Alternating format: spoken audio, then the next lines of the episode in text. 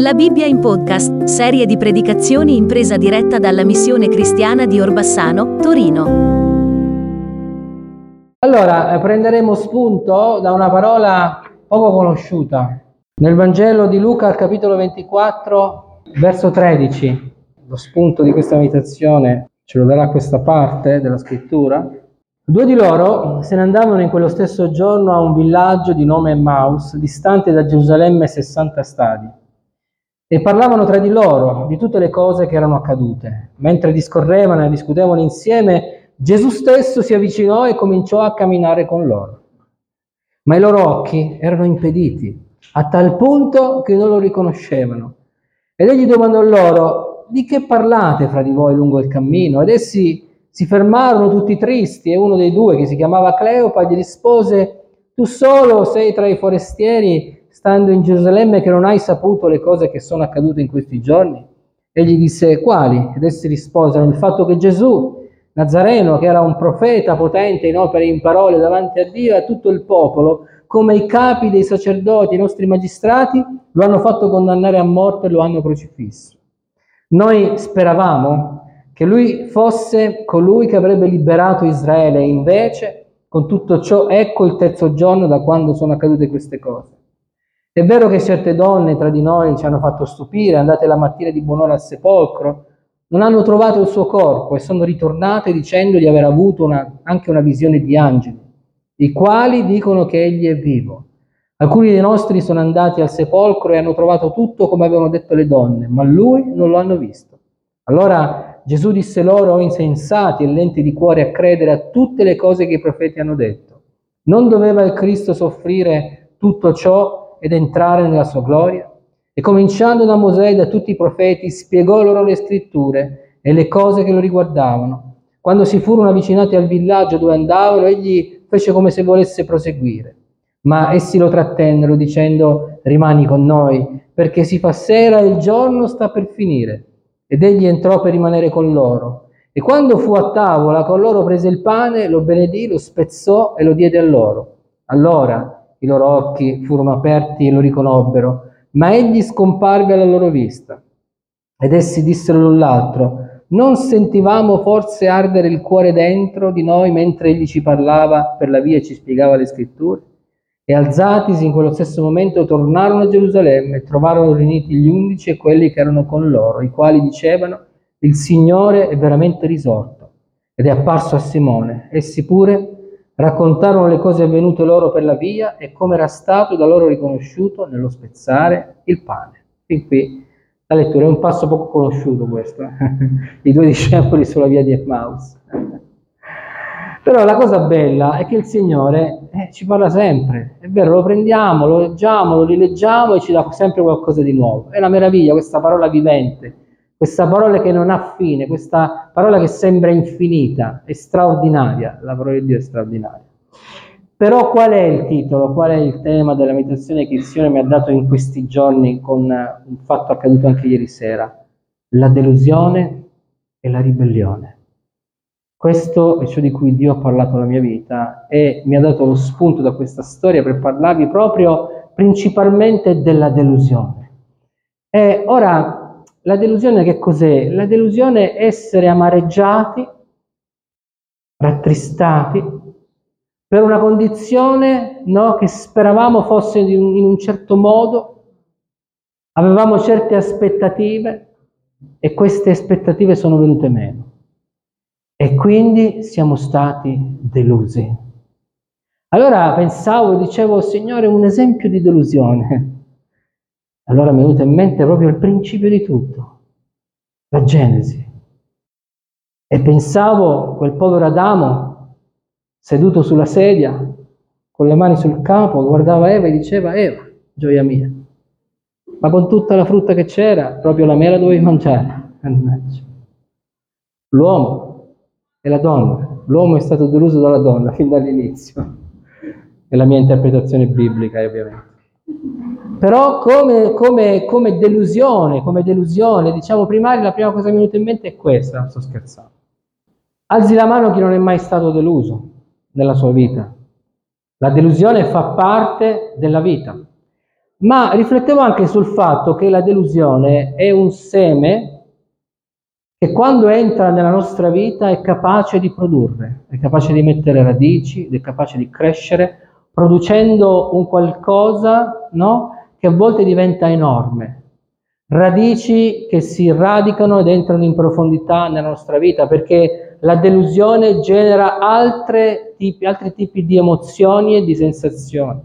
È vero, quando siamo delusi, poi cadiamo nella tristezza, cadiamo a volte nell'insoddisfazione, no?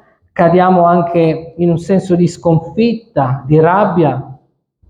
E, per esempio la delusione porta a volte rabbia, per arrivare poi, come vi dicevo prima, alla ribellione. La ribellione spesso è anche una conseguenza di una delusione, non sempre, perché a volte la delusione ci porta semplicemente a morire in noi stessi, a, ad avere quel senso di abbandono, quel senso di sconfitta, il gettare la spugna, come dire basta, non ne voglio più sapere nulla. Questa è una profonda delusione. In qualche caso la delusione si trasforma in ribellione. È vero? Io sono stato deluso nella vita. Tu sei stato deluso nella vita. Come hai reagito? Te lo ricordi? Eh? Molto spesso così non ne voglio sapere più niente. Ho chiuso. Quando una persona, per esempio, ti scade, ti è capitato? Ti hai rifatto un'idea di una persona, avevi determinate aspettative verso quella persona e queste aspettative sono state tradite. E tu dici pensavo fosse in quella maniera e invece si è rivelato tutt'altro. Che delusione, eh? che amarezza, che tristezza. Questi due discepoli stavano vivendo un momento di delusione e lo dicono, noi pensavamo che Gesù era il Messia, il liberatore, colui che ci veniva a liberare finalmente dall'oppressore. E invece no, avete visto che parlavano al passato? Pensavamo che egli era. Ha fatto opere anche potenti, ma non c'è più. Non c'è più. Quindi questi due che si suppone forse fossero anche una coppia, camminavano lungo questo cammino e parlavano fra di loro e fra di loro si incoraggiavano nella delusione.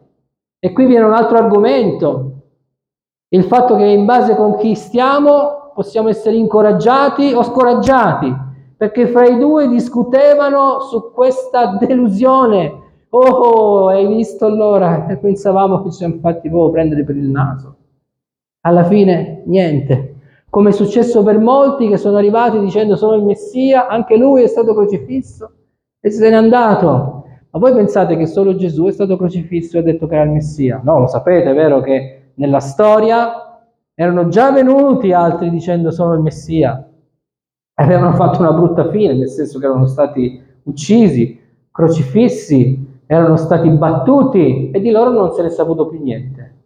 E quindi questi due poveretti, mentre camminavano, discutevano fra di loro, dicevano è stata l'ennesima fregatura, ci siamo cascati di nuovo, siamo stati fregati, pure lui è stato crocifisso e non se ne sa più nulla. Eh?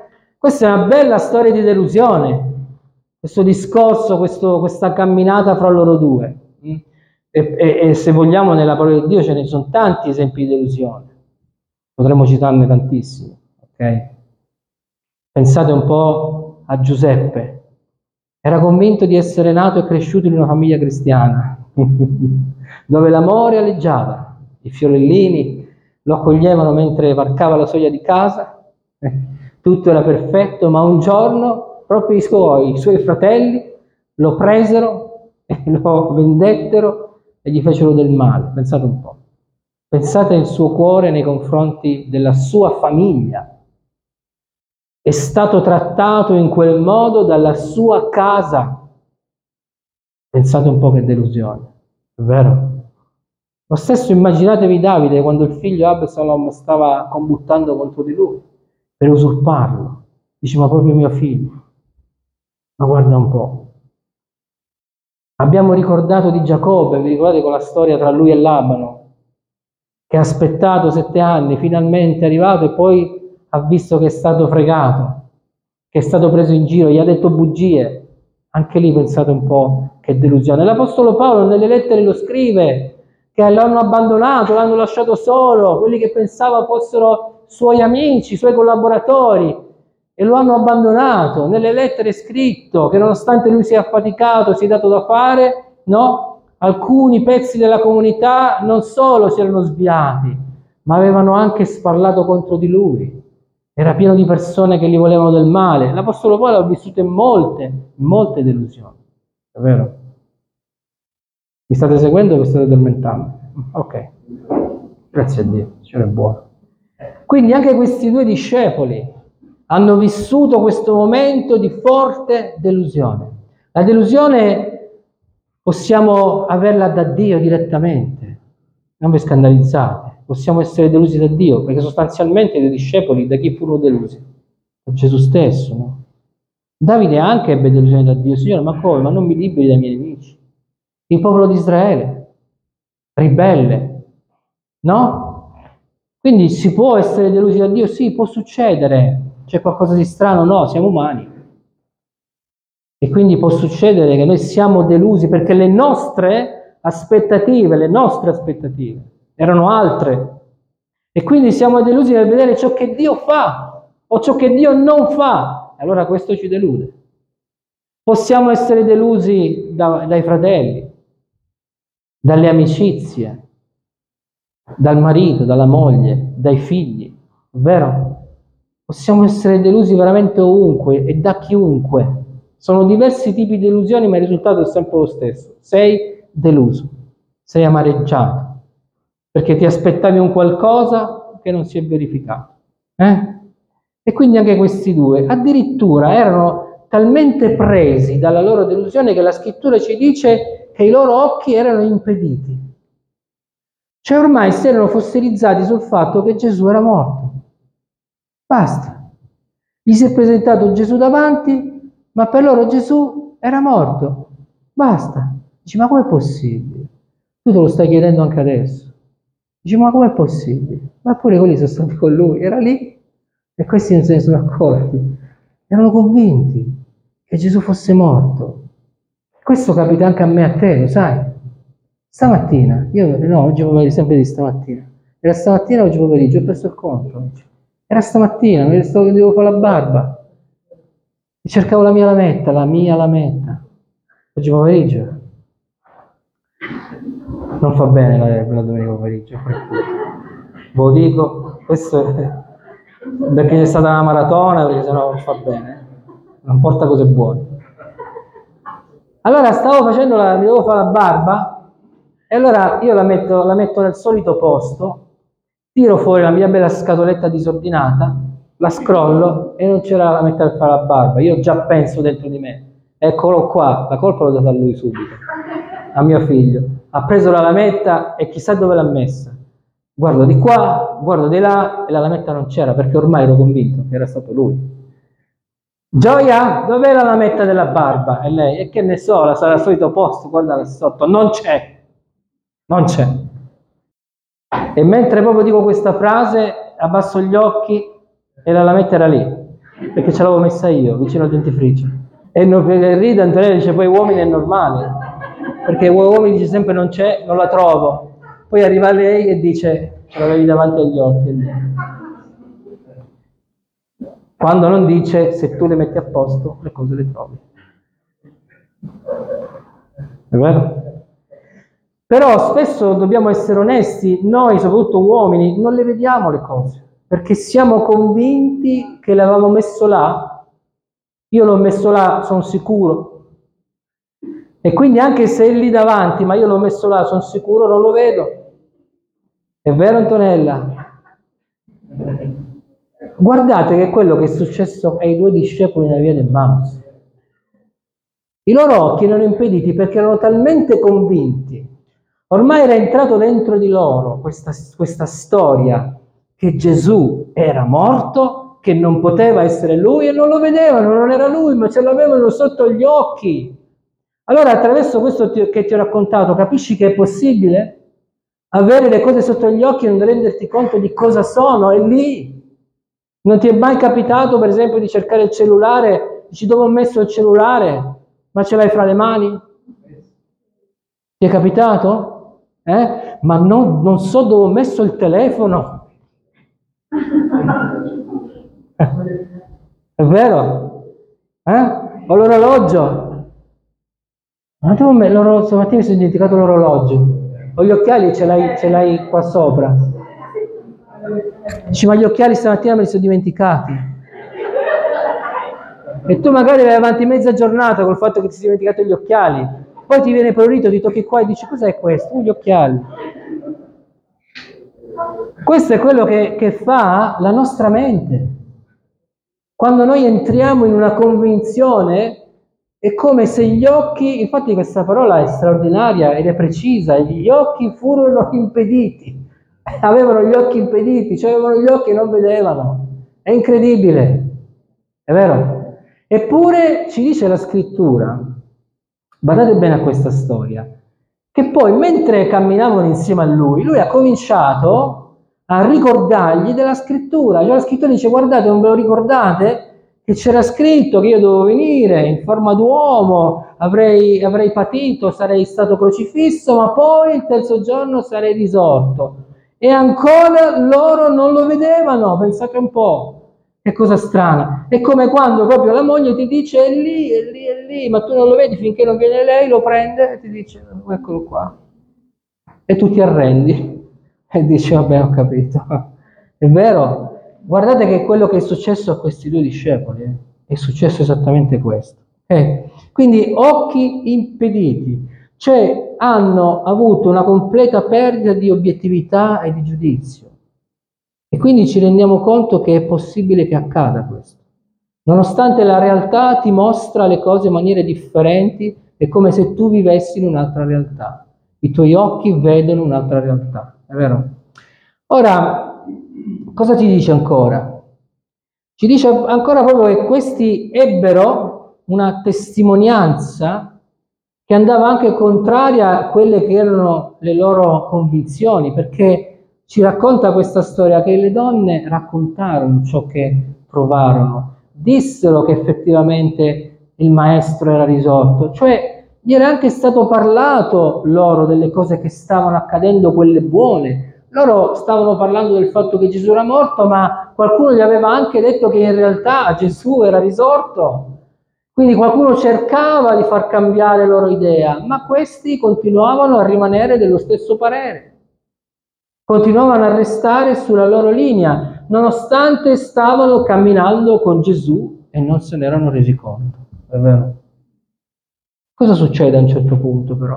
A un certo punto succede che eh, Gesù, dice la scrittura, stava come per continuare a camminare per il suo cammino ed andarsene, si stava facendo sera e loro gli dicono, maestro, rimaniti con noi, si sta facendo sera, stai con noi.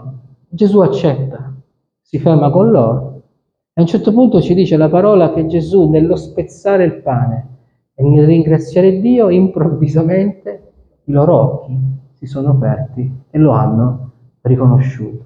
Che meraviglia! Chi è che ci sta chiamando in questo momento? Non penso che sia il Signore perché non, non credo parli attraverso i mezzi tecnologici.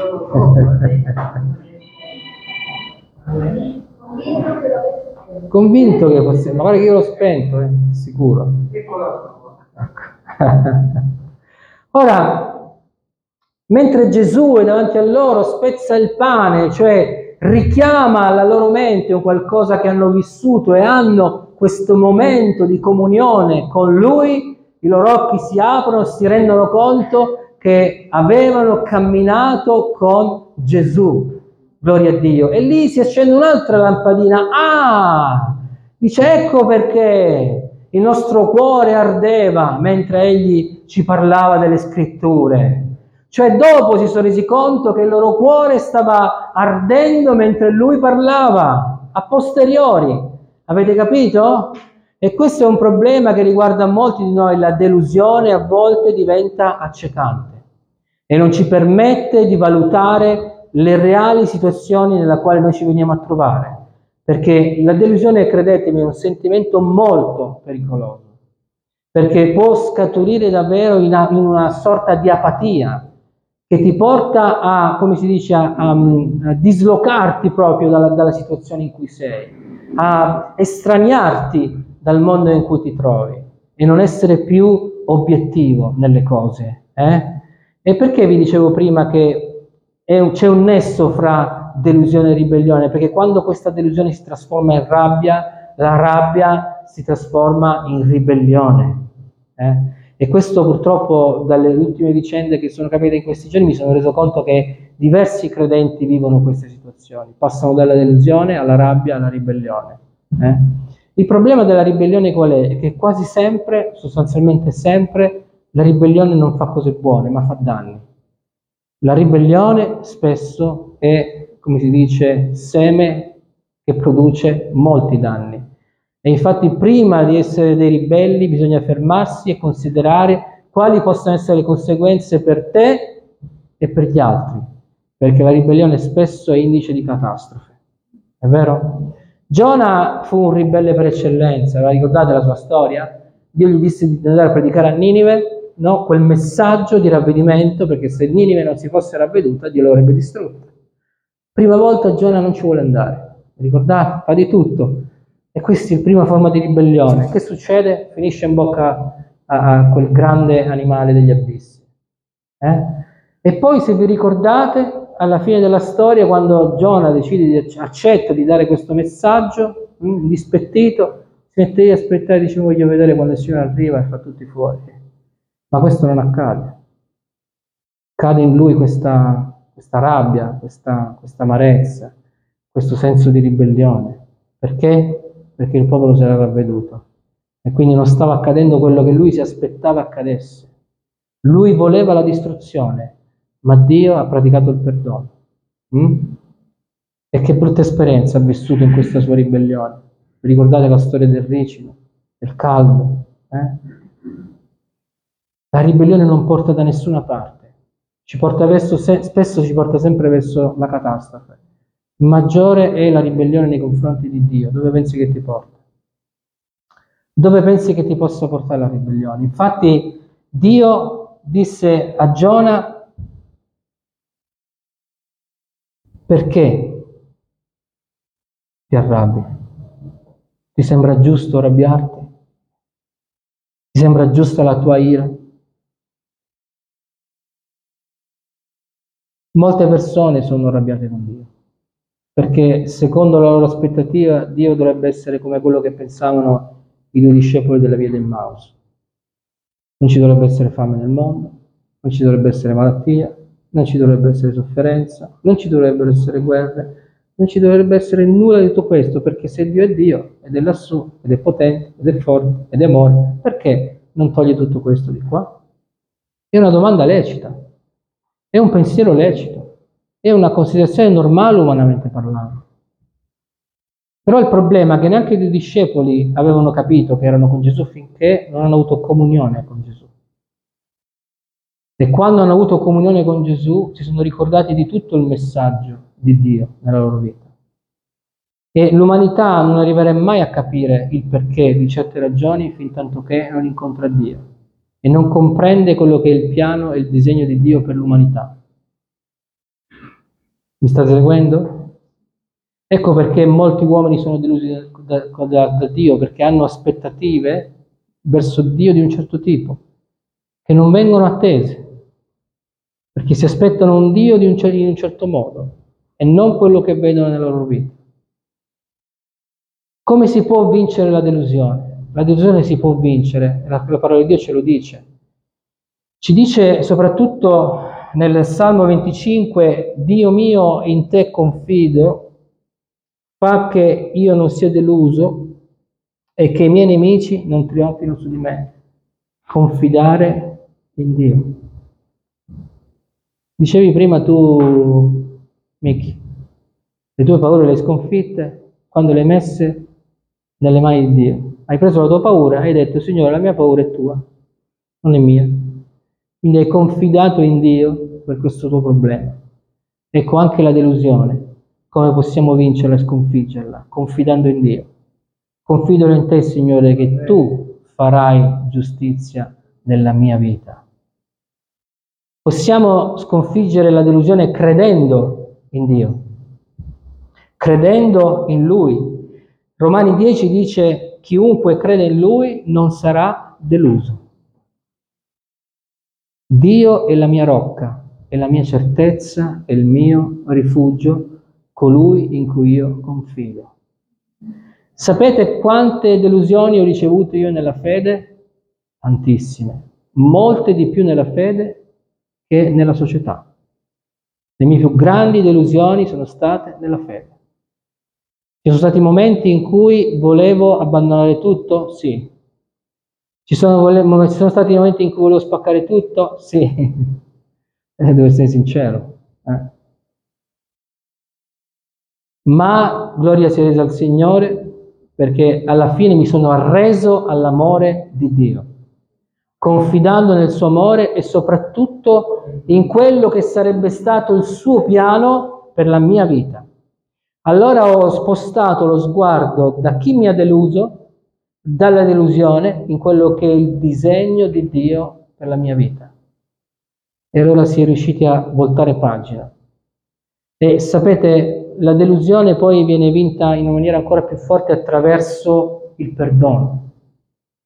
Perché quando Dio mette in te il perdono, hai la vittoria nelle mani. Perché questo è proprio il carattere di Dio. È proprio l'impersonificazione di Dio, è il perdono. Gloria al Signore. E allora riesci a superare quella fase di delusione e non cadere in tutte quelle che sono le conseguenze della delusione che ti portano fino alla ribellione. Un ribelle per eccellenza, lo sappiamo chi è stato, è per esempio quel figlio prodigo. No? A un certo punto ho detto al padre dammi tutto quello che mi aspetta, che me, ne vado, eh, me, la, me la vedo io. Non ti preoccupare, mi diverto. Ribelle per eccellenza. Finché non ha finito tutti i soldi. E quante storie del genere ci sono? Quanti prendono la loro parte e finiscono nella droga, nel gioco d'azzardo, nell'alcolismo, no? Finché non si ritrovano ad essere dei mendicanti, magari arrestati, magari a chiedere da mangiare alla Caritas, a rubare, no? Quanti sono così? Frutto della ribellione.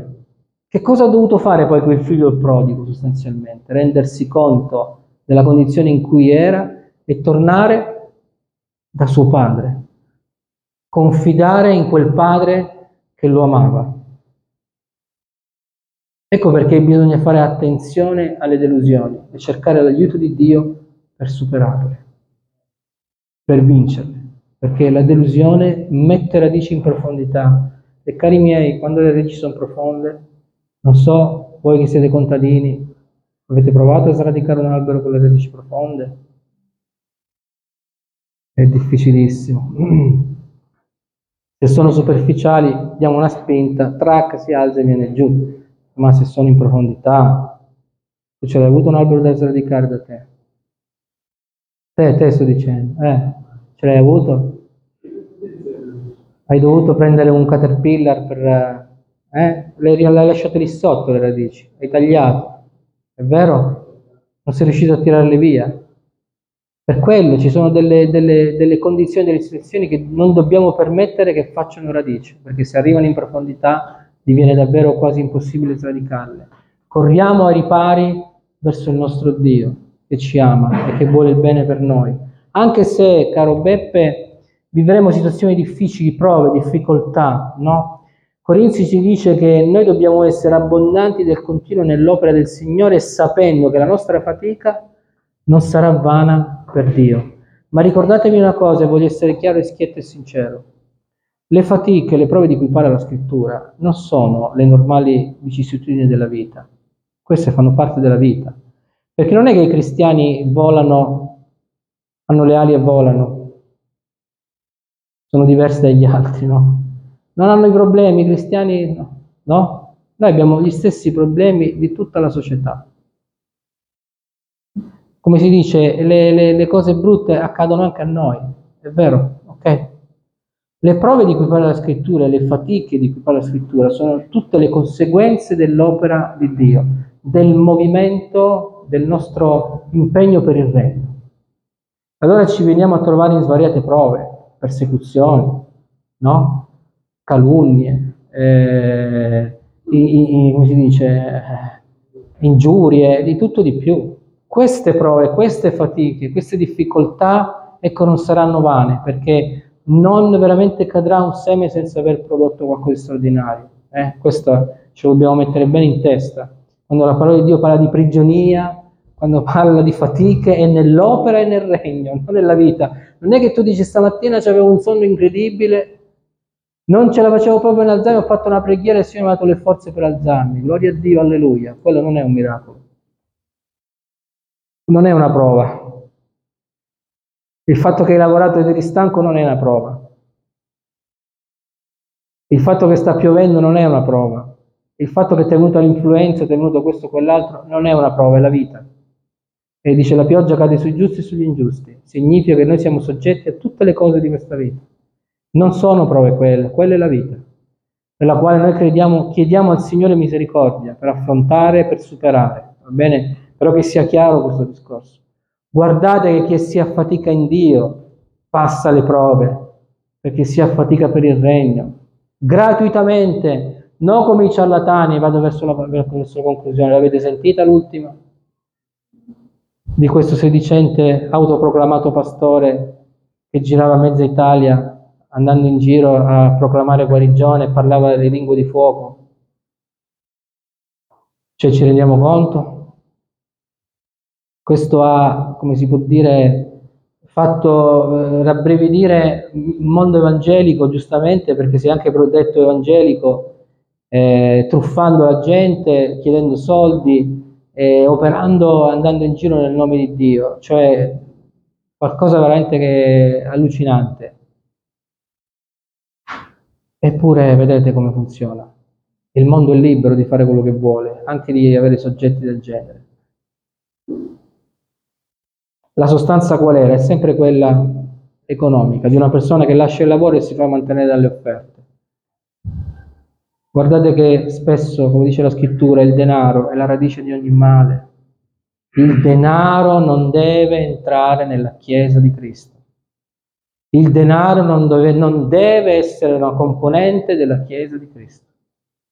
Deve essere qualcosa che è come Dio dà secondo quello che serve per il regno. Mi state seguendo? Abbiamo sempre questo sentimento. Gloria a Dio. Va bene? Ora si è ringraziato il Signore perché questa delusione è stata trasformata in letizia, in gioia. È vero? Siamo partiti con questo viaggio che erano tristi, no? sconsolati, tra tutti e due non si incoraggiavano l'uno con l'altro, i due ne facevano uno, ma alla fine della serata, proprio quando si stava facendo buio, è arrivata la gioia. Ma era Gesù. Ecco perché il nostro cuore palpitava mentre lui ci parlava. Che bello, è vero? Gli è stata svoltata la giornata a quei due. Il Signore gli ha cambiato la giornata. Quei due avranno, avranno continuato ad avere gli stessi problemi nella loro vita, ma la differenza è che sicuramente da allora in poi hanno continuato a vivere la loro vita con Gesù. Gloria a Dio. Amen. Questa è una grande differenza, perché lì hanno avuto la certezza che non era uno dei tanti, che si era proclamato Messia, era andato a morire sulla croce e non se ne è sapito più nulla, ma che era veramente il Cristo risorto che era vivente e che tutte le promesse che avevano fatto erano sì a me, erano vere e che potevano contare su di lui da quel momento in avanti. Gloria al Signore. Amen. Che Dio davvero possa parlare ai nostri cuori e possiamo deporre ai suoi piedi se abbiamo delusione, se abbiamo uno spirito di ribellione, lo mettiamo nelle sue mani, Signore. Tocca questa vita Toccala, trasformala prima che faccia dei guai e dei danni. Riflettiamo bene, fratelli e sorelle mie, riflettete bene prima di fare qualsiasi cosa, prendere decisioni, pensate sempre alle conseguenze che possono scaturire per voi e per gli altri. Ecco perché dobbiamo ricercare la saggezza che viene dall'alto. Signore, anche io voglio la saggezza di Salomone, dammene un po'. Amen. Avete ascoltato? La Bibbia in podcast. Serie di predicazioni in presa diretta dalla missione cristiana di Orbassano, Torino. Se desiderate contattarci, potete scrivere all'indirizzo mail Missione Cristiana Torino, chiocciolagmail.com